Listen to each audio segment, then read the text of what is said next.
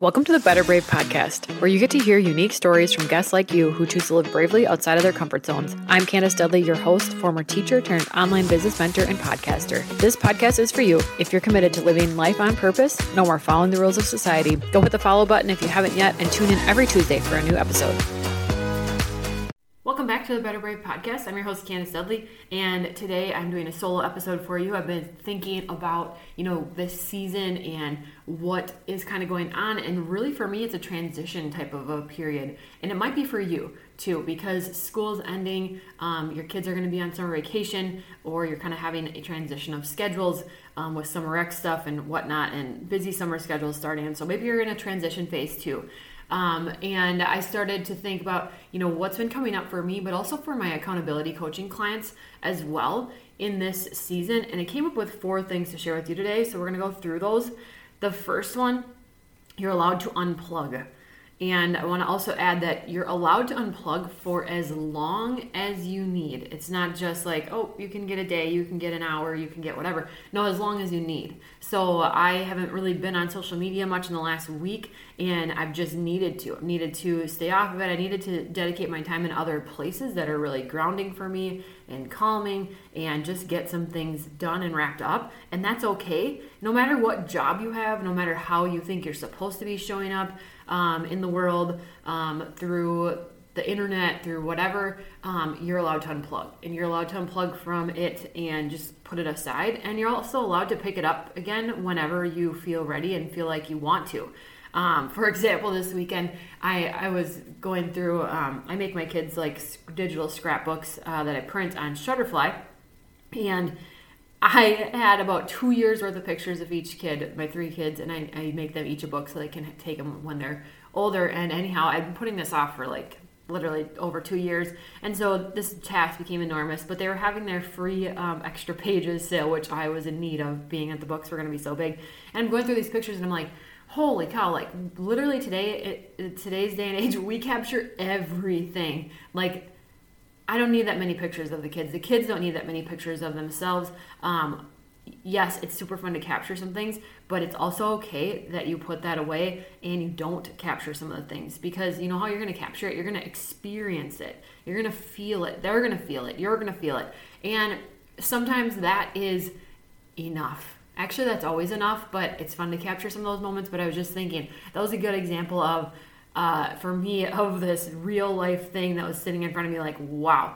Like you could really afford to not capture all of these things. Um, and even though it's awesome that i have it's it's just that reminder that you know let's unplug a little more than we do. Um, the second one that i have for you and this comes well for me too but this comes from one of my coaching clients this past week a little is better than none Sometimes we think that things need to be this big, grandiose thing, um, and if it's not perfect, then let's just throw in the towel. When really, a little bit, it's always better than nothing. Uh, that can go for anything. Let's say your house is a mess. Picking up a few things is going to get you somewhere. Um, the type of exercise, wellness type categories, even your nutrition shifting something or one thing at a time, let's say you start having healthier breakfast, that is a big deal. Yes, it's one thing, it doesn't seem like that big of a deal. If you keep repeating these actions over time, you're going to be somewhere different over time. In the next month, in the next year, if you let yourself repeat these things as often as you can, these new healthy habits or whatever you're doing, maybe it's even movement and we like to really dismiss, like, well, if I can't get a whole workout in, or if I can't get 30 minutes in, or an hour in, like, I'm not going to do it. Or if I start a program and I get behind by a day, I'm throwing in the towel. And I've talked about this many, many times, but that is that is just something that we need to let go of and we need to unlearn because we've been thinking like this for how long um, when really you're you're living life and life is not perfect and things come up and if you can find movement three times a week, four times a week, if you can even move 20 minutes a day, take a walk, if you repeat that over time, well, chances are you're going to start to feel like doing more and more.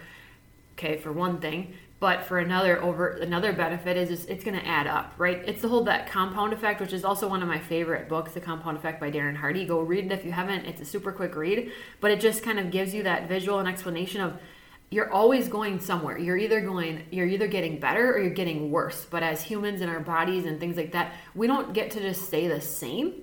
So this you, every time you're deciding or whatever you're doing making decisions you just know that I'm getting a little better, I'm getting a little worse. I'm not, I don't get to just stay the exact same. And so that sometimes can help you with your decision making as well. Number three, this is, oh, this might be my favorite one. This came up during a session this weekend, this past weekend. And it's, you have an inner voice and she's right. Okay. So in life, and um, oh, I was just reading a book called um, How to Do the Work I can't remember who it's by, but it's called How to Do the Work. You'll find it if you look that up. Phenomenal book. Highly recommend it. I'm not even all the way through it, and I can just tell you go read it. Um, I will be finishing it, but really, we've been trained throughout our life and throughout experiences to not listen to our inner voice. And let's just call that like your intuition, that chatter in your head. And we've been trained not to listen to it. And how have we been uh, trained through our experience not to listen to this? It could be um, a variety of ways. You could have big things happen to you that that have taught you that you're not correct, you're not right, and so you you need to push that aside or listening to your inner voice has gotten you into maybe like you've taken risks or you've been uncomfortable, you know, outside your comfort zone and so you're like, I'm not doing that again and so you stop listening to her. But also it could be as simple as um, you know, raising your hand in class back when you were in school and maybe you were wrong or maybe you were scolded or you were you did something and you whatever there was this consequence big or small. And so you stopped raising your hand in class and you stopped sharing your ideas that came into your head because um, you didn't want to be wrong. And so those little things add up to us not paying attention to our inner voice and and assuming that whatever she's saying she's wrong. But if you really pause a minute let those thoughts come into your head you're going to realize that you are still having that inner voice. We all have it. And um, don't ignore her because she actually knows. Um, and what it came up for my client for was um, kind of we were talking about eating and being mindful about eating and how she, you know she's like I, I know that I am full. My you know my, my my inner voice is telling me I'm full. I'm satisfied. I've enjoyed everything that I've been eating, and yet you know, I just want to keep eating more. And so we kind of dove into, well, well, have you ever had things happen to you or experiences where you haven't been right before, you haven't been this or that or the other? And we came up with a lot of things actually. And I won't share all of them, but we came up with a lot of things. It was like, well, those would be definite reasons why you would stop listening to your inner voice because you assume she's wrong because of what the outside world has told you through experience. And so, you know, for example, if you make a big life decision uh, to move or to change careers or something, and the people in your life that that um, are close to you tell you this is a bad idea. You know, well, we'll support you, but this isn't a this I don't know. this isn't going to work out. You know, those kinds of things make you doubt that inner voice. They make you not trust her, and so um, really trying to again unlearn that type of behavior and know that your inner voice is there and she's right. And then lastly, number four is that you can be the first person in your family to do things differently.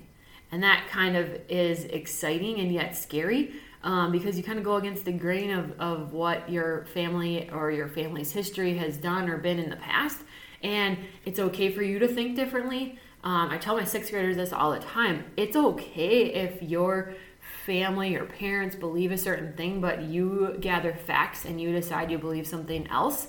Um, you know, it's I I yeah, without going into too many details of that, yes, you know, it's okay for you to think differently. It's okay for you to try something different, um, even if your family doesn't understand it, because you might be the first person to be thinking differently. And that is pretty cool. So I actually just woke up this morning to get this in because uh, my weekend has been so busy and it kind of got away from me. My family roofed our house. Um, we're wrapping up the last week of school. My husband and I are both teachers, and I'm actually wrapping up my 13th year and going on a year leave from school. So that's really exciting. That's coming up as well. Um, and then we have a really big surprise for the kids coming up on Friday, which I might talk about next week. But anyhow, I hope that those four things can give you a little bit of a uh, takeaway. Take one, take take all four, whatever fits, and use what feels right for you. Go have a better brave day. Not only do I host this podcast, I'm also an accountability coach. You can learn more about my coaching packages by visiting my website at www.candacedudley.com or send me a direct message to customize your plan. I have helped small business owners prioritize, plan, and launch into action, as well as my clients with their wellness goals by keeping them accountable and their goals at the forefront. Book your session today. Hey, thanks for being here. I love being able to highlight entrepreneurial journeys because no two are the same. To grab my free sales page planner or to book a discovery call with me, head to the show notes. Finally, please leave a quick review so I can continue this work. See you next week.